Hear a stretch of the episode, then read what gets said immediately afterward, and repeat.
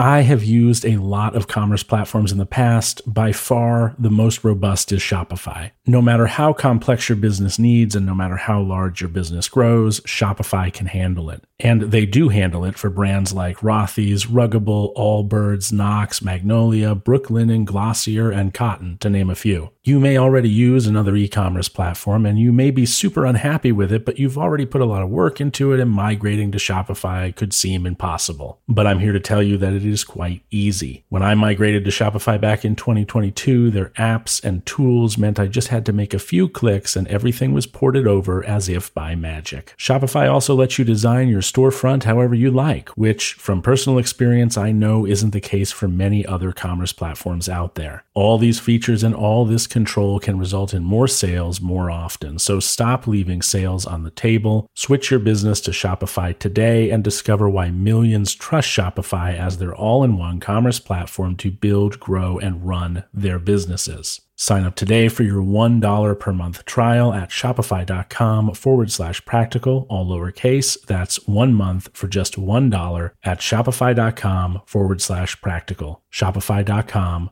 forward slash practical. Welcome back, Prokopton. I hope you're well. Today, I think we can take a break from oikeiosis and feature some listener questions. These questions come from supporters of this podcast, and if you'd like to submit questions to be answered on future episodes of this show, which won't happen with any regular occurrence, but maybe once a month, please consider becoming a patron yourself by going to stoicismpod.com forward slash members. Speaking of patrons, here are a few thank yous to our new patrons Kale Brannigan, Reed Hamam, Rowan Mentally Peters, which is such a great name. Rowan, both of those names, in fact. Rowan Atkinson is the first person I think of, and Mentally Peters, I have never in my life seen as a last name, so good on you for having a great name. And lastly, Rudy Bonfini. Rudy, what are you doing in there? Rudy Bonfini, if you don't know who he is, although you should if you listened to the last episode, in addition to developing the actual Stoicism app that Kai Whiting, Rudy, and myself are releasing in February, which you can find out more about at actualstoicism.com, seems to be such a mensch that he's also supporting the podcast. So thanks, Rudy. And thanks to anyone else who has become a patron of this show recently or at any time in the past, even if you've had to leave for affordability reasons or any other reason for that matter. Thanks for your support while it lasted, and I hope you'll come back one day. Today, as I said, we're going to feature some listener questions, but before we dive into the post box, as it were, it's time for our customary couple of ads. See you on the other side. Hey, it's Kaley Cuoco for Priceline. Ready to go to your happy place for a happy price? Well, why didn't you say so? Just download the Priceline app right now and save up to 60% on hotels. So, whether it's Cousin Kevin's Kazoo concert in Kansas City, go Kevin, or Becky's Bachelorette Bash in Bermuda, you never have to miss a trip ever again. So, download the Priceline app today. Your savings are waiting. Go to your happy place for a happy price. Go to your happy price, Priceline.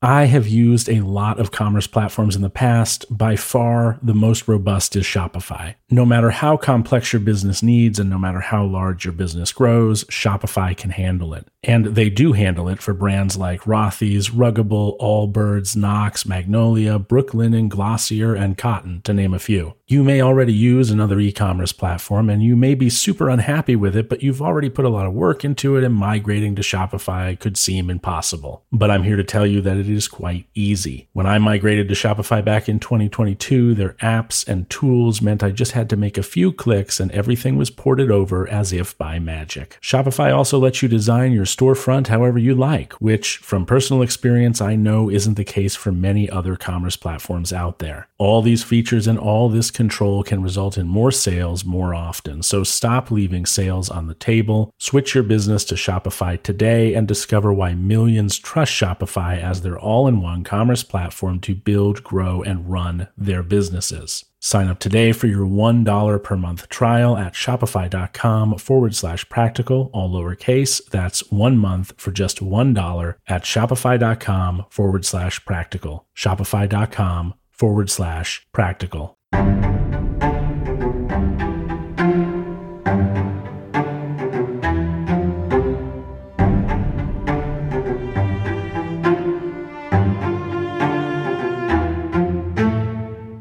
All right, let's dive right in. The first question comes from listener Modern Rust, or at least that's his name in the Discord community. Modern Rust asks, How do we prioritize between our roles? For example, I have a job, family, friends, and many other places where I have an important role to play. How do I prioritize my roles in the most stoic way? Surprisingly, there is a single answer to this, and it is not, it depends on the context. Here, the answer is the only answer that exists, which seems to be rare in Stoicism, and I'm thankful that I get to begin today's episode with some concrete advice. At least I think that's what I'm doing.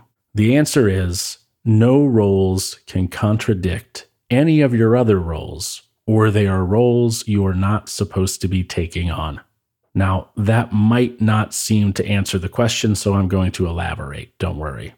At this point, we know the circles of concern inside and out. We know that the self is at the center, so we cannot prioritize anything beyond the self to a greater degree. What are our roles as an individual? Let's start there. They are to live according to our nature, because this is living according to nature, capital N. The funny thing about this is that, other than understanding this, the only way to live according to our nature, and to nature with a capital N, is to appropriately turn our attention to the other circles. So, the key to prioritizing ourselves and living according to our nature lays at least partially if not mostly, almost wholly, in how we care for things that are not ourselves. And I think that's a great way to start. So, what's the next circle? It's family. And whatever we care for in this circle cannot work against our responsibility to ourselves, which is to care appropriately. So, when a family member wants you to help them, for example, steal something, you say no. But when a family member asks you to help them overcome a drug addiction, for example, you say yes. Why? Partially because to help them steal forces you to act inappropriately in concerns to the well being of the next circles, friends and community. Those are those circles. As stealing might help your brother, though that's arguable, but it certainly doesn't help your community or the friends you might choose to steal from. Whereas helping your brother to overcome addiction by giving him your care and attention and concern doesn't just not conflict with your role as an individual human being, it fully actualizes it since your brother's sobriety in this example is a benefit to him, his friends, his family, and his community. So you don't prioritize family for everything or in every way, but you prioritize family in the same way you prioritize yourself that is to say, in ways which, and at times when, to do so also benefits those further circles. Let's extrapolate by considering a much larger circle. Can you prioritize your nation? Well, let's see how one might do that. The military might be the first thing you think of. So, can I pick up a gun and shoot other people? You might say, no, never. But Leonidas Konstantakos would be quick to remind you of his just war theory, and he would be right to do so. Sometimes to kill an individual is in service to the community, is in service to the family, is in service to the self. But these times are very, very rare. One cannot simply say, I do what my nation asks of me, because to do so is to outsource the responsibility of concern and care to your nation's representatives it's to outsource your thinking. There can be no doubt that some Nazi soldiers, for example, felt that it was their duty to be Nazis because it was what the leadership of Germany at the time said was necessary for them to do to be real Germans. But these individuals became part of something they otherwise probably would not have had they only thought for themselves and examined their roles and whether or not the extermination of the Jewish people was in harmony with their roles as family members, community members, individuals, and universal citizens of the world. So, what do we do when our job as a soldier says we have to shoot another person or drop a bomb on an entire country, as America did at the end of the Second World War? How do we navigate such insane circumstances? And It's worthy of note here that it should be enough to make anyone want to weep that we live in a world where these sorts of circumstances exist and these kinds of considerations have to happen at all. And that so many people get lost in groupthink instead of standing firm with their own justified positions on things. North Korea and South Korea, as an example, live on the brink of a terrible reality. North Korea might decide to attack South Korea at any moment. And what if they did? How would a South Korean soldier feel about killing a North Korean soldier if they truly felt that the actions expressed by that North Korean soldier might very well be the result of decades of brainwashing? Would that South Korean soldier or any of us really want to hurt a person, let alone kill a person, for something that they felt really wasn't their fault? But we would have to, wouldn't we? Because not to would be to abandon our service to the broader cosmopolis and to abandon our roles to our community, our friends and family, and therefore ourselves. So, killing in such a case would be in alignment with our own nature to care for and concern ourselves appropriately. And let me just take a moment to say that we're really out on the fringe right now, right? Considering the original question. But this is the sort of thing that modern Rust might find himself contemplating all the time. It's something many people might. Life gets messy, it gets complicated. It gets difficult, fast, sometimes out of nowhere. And we frequently find ourselves along for a ride that perhaps we don't even remember making any singular decision to board in the first place. And yet here we are, having to decide whether to shoot someone. So, can a Stoic shoot someone dead? The answer is only yes when doing so is a benefit to the further circles. Can a Stoic become a hermit? Only when to do so would be a benefit to their family. Can a Stoic refuse to have friends? Only when to do so would be a benefit to the community. Can a Stoic refuse to play a role in their community to help make it better? Only if that would positively impact the cosmopolis, and so on. Everything we do in one circle must be a boon to the next and the previous, or it's not in alignment with our rational nature. And if it's not a boon to the previous and next circles, then it must needs conflict with our responsibilities to concern ourselves appropriately to those other circles, or rather for those other circles. That's how you decide, modern Rust. And if you go through this exercise and find a few conflicts in your own life, it is up to you, the individual, to be brave enough to take a stand, not for the sake of the outcome, but for the sake of doing what is appropriate and doing that for its own sake because to do what is appropriate reflects the knowledge of what it means to live well. To do what is appropriate is the path to virtue.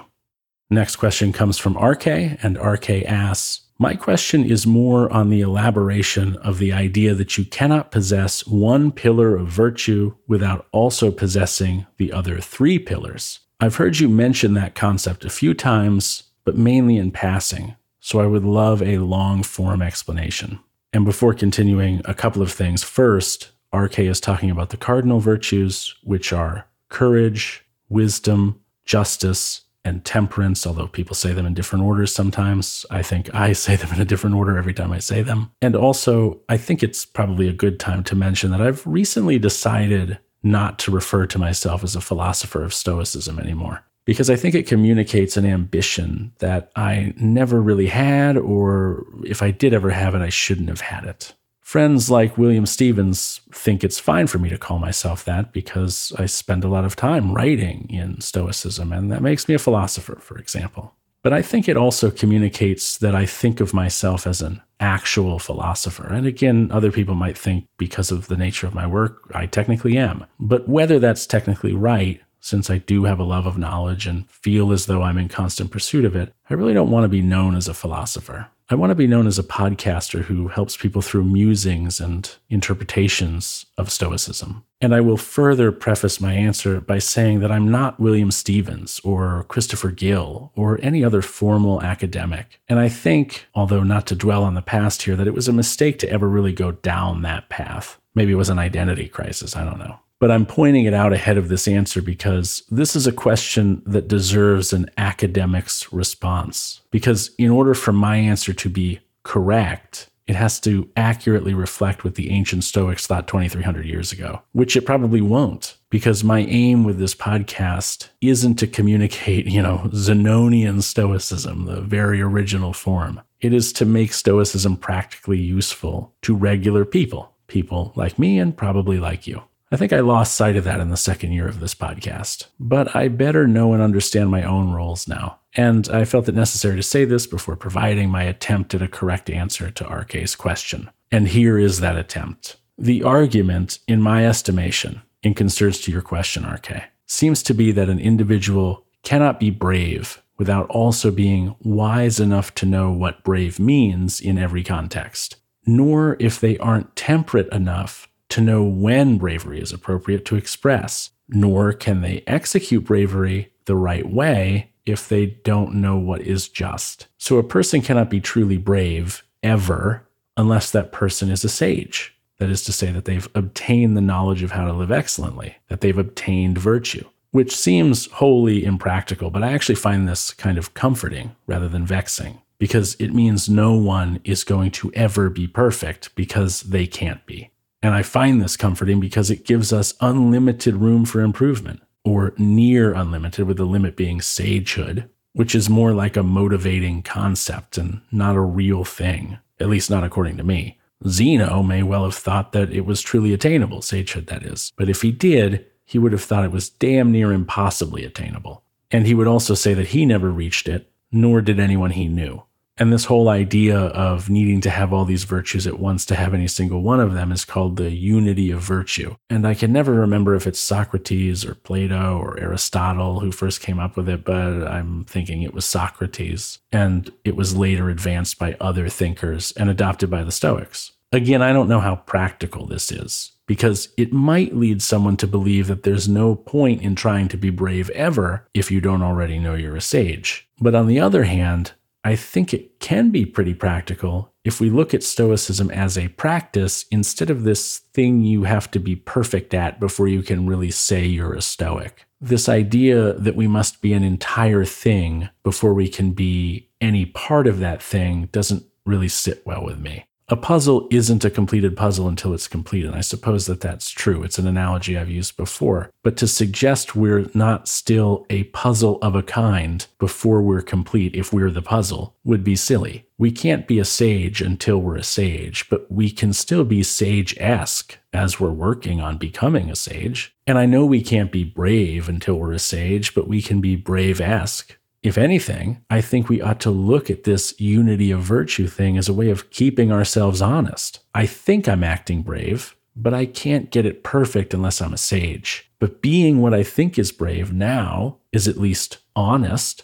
And maybe if I keep striving towards that honesty, I could habituate proper bravery and everything else. I think our imperfect attempts to practice these four cardinal virtues is key to our slowly habituating the behaviors that lead us to truly embodying them. In this way, then, virtue isn't a knowledge you learn so much as it's a knowledge you accrue in bits towards. Just like when you're putting together a puzzle, you accrue pieces in the right place, and that directs you towards having a complete puzzle. And that's how you get a complete puzzle. You make progress through various imperfect states until you've accrued all the pieces and have a complete puzzle. I hope that's helpful, Arkhê. We're going to take a quick break here to hear from a couple of sponsors. When we come back, we'll take our last question and then I will bid thee farewell. Stay with me.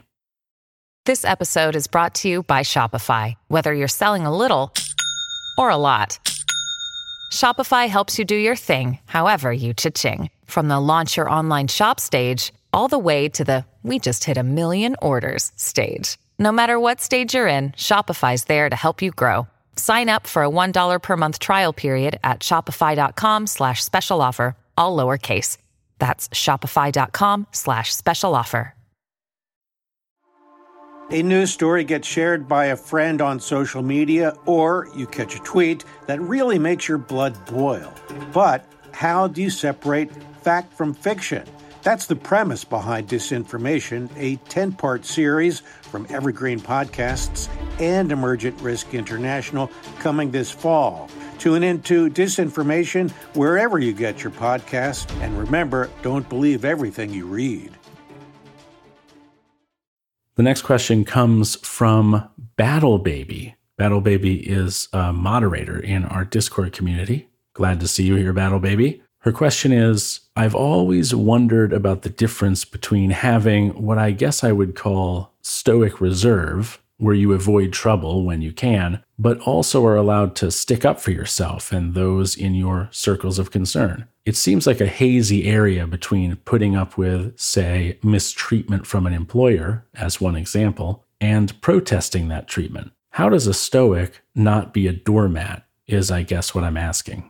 I think this is perhaps one of the strongest criticisms of Stoicism in contemporary times, and it existing in the first place is proof positive as to why it's so important that Stoicism, that is actual Stoicism, gets a brighter light shown on it than the dude bro interpretations that grace most of our, or many of our, social media timelines, usually in the form of strong looking AI generated muscle men with out of context quotes about lone wolves, sheep, lions, and how emotions are for weak beta men, whatever the hell those are. Let's take your example, Battle Baby. An employer is mistreating you. Let's say that that mistreatment is in the form of sexual harassment. And let's also say that it's not just that this has happened once, so you're not really sure if it's maybe just a misunderstanding or something. And it wasn't because he was drunk at the company Christmas party. So you feel bad, maybe, about holding him accountable for a behavior that he only expressed while heavily intoxicated. This, in this example, is repeat sexual harassment. We don't need to define what form it takes. That's not necessary. We just need to all buy into it being sexual harassment factually without room for misinterpretation. That is how we're going to start this thought experiment.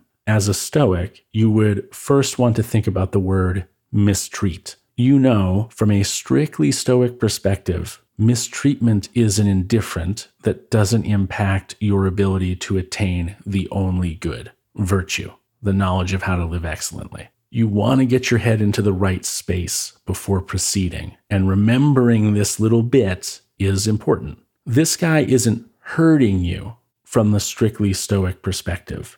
You're not thinking about taking action on this harassment because you think it prevents you from being virtuous. You're thinking about taking action because you know that the way you deal with this creep's behavior is a reflection of your character, what you've learned as a Stoic prokopton, and because it directly relates to your circles of concern and oikeiosis in general. This isn't about legislative justice or punishment. This isn't about revenge or giving the creep his due. This is about what not acting would communicate about us as Stoics, what our non action would mean for others, and what our duty is in this situation.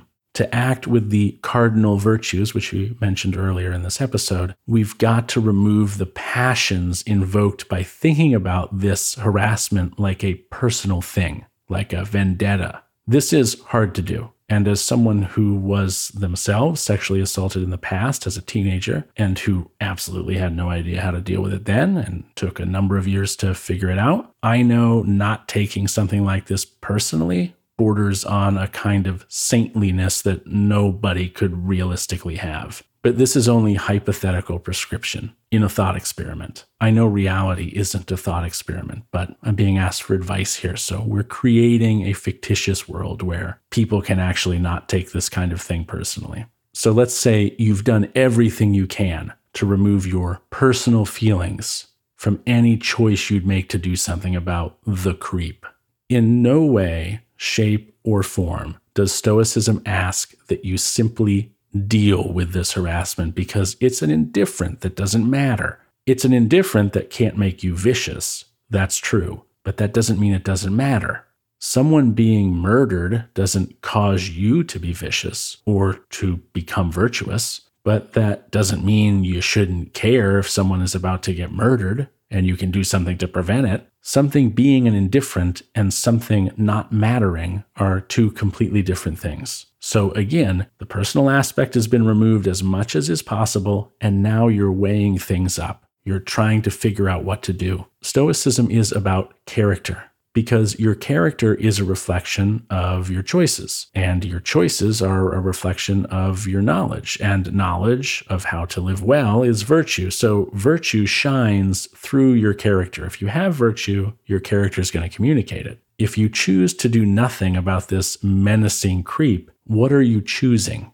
Well, you might be choosing to keep your job. Perhaps you're afraid if you speak up, you'll lose your job. But would someone with a good character prioritize their job over speaking up against a serial sexual harasser and miss out on the opportunity potentially to protect other people? In most cases, we would certainly hope not, lest this creep's reign of creepiness never see an end. Being brave isn't easy, neither is knowing when to be brave. And there could be contexts where being brave here comes in a different form than confrontation. Perhaps your boss is the only other person at the company. You are a company of two. You might also be a single parent. You cannot lose this job.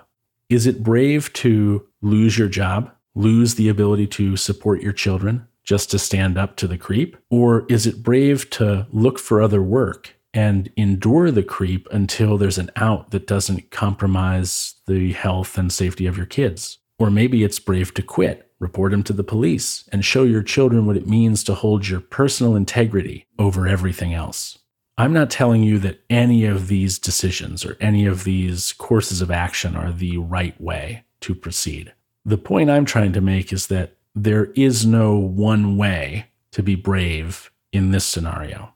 And you might think it's easy, as someone perhaps not going through this, to say, I'd quit. I wouldn't want to let my kids see someone get away with that kind of behavior no matter what the cost to our family personally. But it might be a very different reality for someone else. And neither individual would be wrong in how they chose to move forward. They would have chose what they felt was best. Stoicism doesn't teach us to simply endure everything that's difficult and brush it off as not mattering. Stoicism does try to condition us such that we can endure hardships when they crop up in our lives, but Stoicism isn't meant to make you a cold and unfeeling human. Only a capable, resilient human who is resilient because they understand something like no matter how bad it gets, no one can take from me my ability to choose to live well, because that's all inside me and all within my control. But that's quite a different thing than saying nothing matters, because the former suggests we have the will to endure the worst externals if they happen,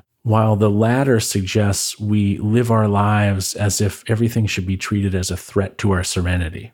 So, the way you don't be a stoic doormat is you first understand that being a doormat is antithetical to Stoicism in the first place, because to be a doormat is to make no choices, which is a form of cowardice or fearfulness or apathy, and anyone who is concerned with living excellently could never choose these things because they'd know better.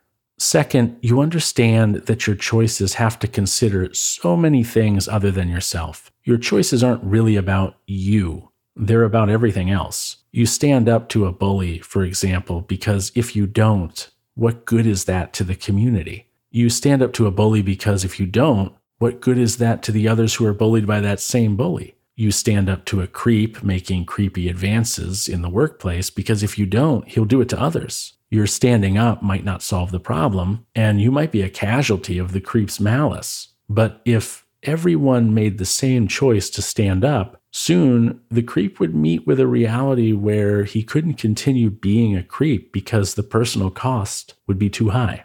You can't make everyone else stand up, but you can choose to. And ultimately, it's not about the outcomes of your choice. It's about what your choice says about your commitment to your pursuit of virtue. Even if standing up against Hitler gets you shot dead in the street right there and then, your death isn't what determines whether your decision was the decision of a sage. Your understanding of how your decision was the most logical decision determines whether your decision was the decision of a sage or someone approaching sagehood. For others, keeping their mouths shut and planning a secret uprising three years later that would find Hitler dead in a bunker might be what's appropriate. The point is that you're not a doormat if you're removing the personal emotion from things and then thinking through what's appropriate given all your other roles and the other circles and the circles of concern. You're not a doormat if you're working to determine what's appropriate. And then when you figure it out,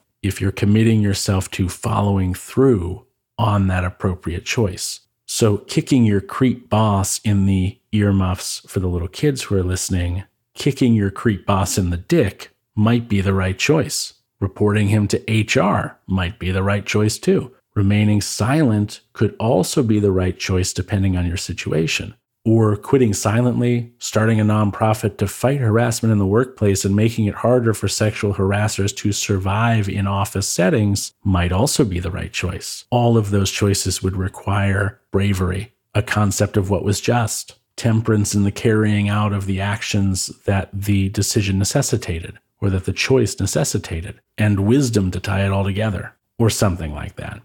If you're making logical choices and you are prioritizing not your own emotional passions, but the circles in your circles of concern, rather the individuals in your circles of concern, then you are not being a doormat, even if you're remaining silent, because your choice to be silent might be the most appropriate choice for you. The important thing here, Battle Baby, is that you're using logic and reason to arrive at the choice you make. And then you're following through with whatever actions that decision or choice necessitates. That's how you avoid being a doormat. You actively engage your hegemonicon, your rational faculty, in making your choices. That means you're not a doormat even if from the outside looking in, people might think you're being a doormat, you know you're not being a doormat because you know that the choice you're making is the rational, correct choice, the choice that most allows you to live according to your nature and live with the Stoic circles of concern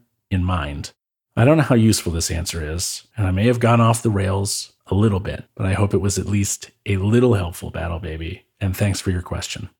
And those are all the questions this week. Thank you so much for listening. I appreciate you tuning in. If you're not yet a supporter of this podcast, please consider becoming one for just $5 a month. You will get access to our members only Discord community. You will also gain access to an ad free version of the podcast and some other things that happen behind the scenes and at random. Like, for example, I have invited Will Johncock into the Discord community to have a private Q&A with patrons of the show, which is fun for the patrons if they can make it, and probably also fun for Will Johncock because he loves talking about this stuff with people who are interested in hearing about it and talking about it as well. So things like that. You get things like that if you become a patron of this show, and it's just five bucks a month. You can become one by going to stoicismpod.com forward slash members and signing up, and I hope you will. That's it. Thanks again for listening, and until next time, take care.